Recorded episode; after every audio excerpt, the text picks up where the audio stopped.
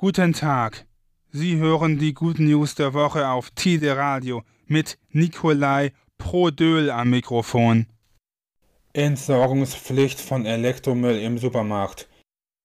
In Deutschland sind die Supermärkte ab 2022 dazu verpflichtet, alte und defekte elektronische Geräte zurückzunehmen. Damit soll verhindert werden, dass Elektromüll im Hausmüll landet. Der Restmüll wird in Deutschland nicht kontrolliert und ist oft der Weg zum Recyclinghof weit. Aus diesen und anderen Gründen landet kleinerer Elektromüll leider viel zu oft im Hausmüll. Das hat Folgen für die Umwelt, da Materialien und Stoffe in der Umwelt landen können und dort Schaden anrichten. Deshalb hat die Bundesregierung nun beschlossen, die Supermärkte zu einer Recyclingstation zu machen. Denn einkaufen gehen die meisten Menschen oft.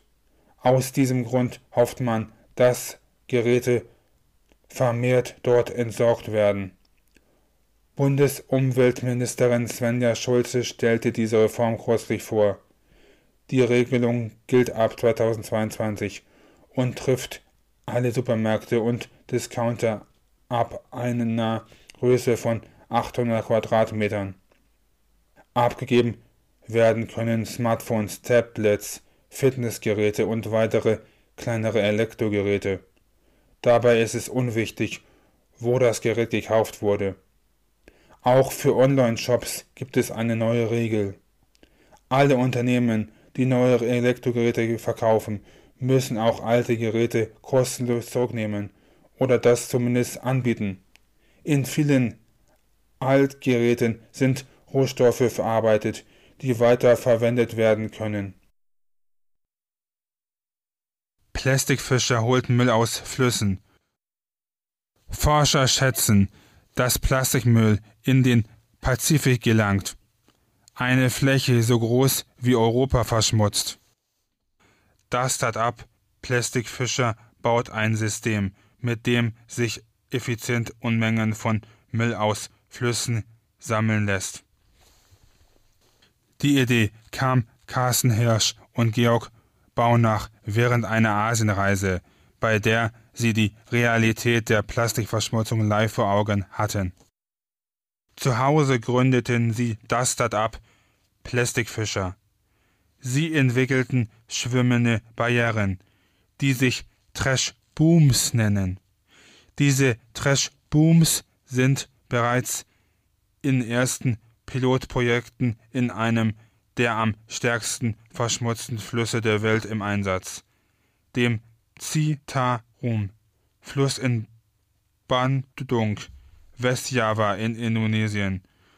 Dort hält die Barriere wöchentlich 400 bis 1000 Kilogramm Müll auf. Plastikfischer teilte große Flüsse in Sektoren auf, um den Plastikmüll bereits an zufließenden kleineren Flüssen aufzuhalten.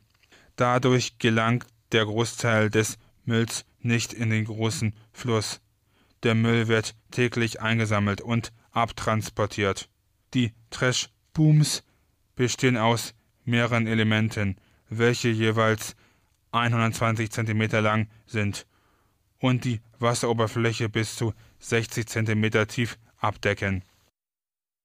Sie eignen sich für weitere Flussbereiche mit geringer Fließgeschwindigkeit und passen sich dem Wasserstand an. Alle Materialien, die für den Bau der Trash-Booms nötig sind, kann man fast überall bekommen. Das Handbuch für den Bau der Trash Booms kann man kostenfrei auf Plastikfischer herunterladen. Derzeit läuft bei GoFundMe eine Crowdfunding-Kampagne mit dem Ziel, mehr Trash-Booms zu installieren, eine eigene Sortieranlage zu bauen und Vollzeitmitarbeiter anzustellen damit die Menschen vor Ort geschult werden können.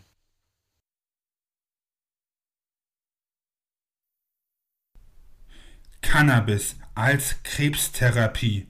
Wissenschaftler der Ludwig-Maximilians-Universität München und Technische Universität München haben herausgefunden, dass Cannabis bei der Behandlung verschiedener Krebserkrankungen helfen kann. Der Wirkstoff Cannabidiol, CBD abgekürzt, könne möglicherweise bei unterschiedlichen Krebsarten heilend wirken. Dies veröffentlichte das Fachmagazin Neuro-Oncology. CBD wird bereits erfolgreich bei der Behandlung anderer Erkrankungen eingesetzt, zum Beispiel bei Nervenschmerzen, Depressionen und Angststörungen sowie Schlafstörungen. Bald könnte es also auch ein CBD-Medikament für die Krebstherapie geben. Diese und weitere gute Nachrichten finden Sie im Internet auf nurpositivenachrichten.de. Die guten News der Woche hören Sie immer dienstags um 6.30 Uhr und donnerstags um 12.30 Uhr auf Tide Radio. Diese und weitere Good News finden Sie im Internet unter nur positive Nachrichten.de. Die Good News der Woche hören Sie am Dienstag um 6.30 Uhr und am Donnerstag um 12.30 Uhr auf Tide Radio.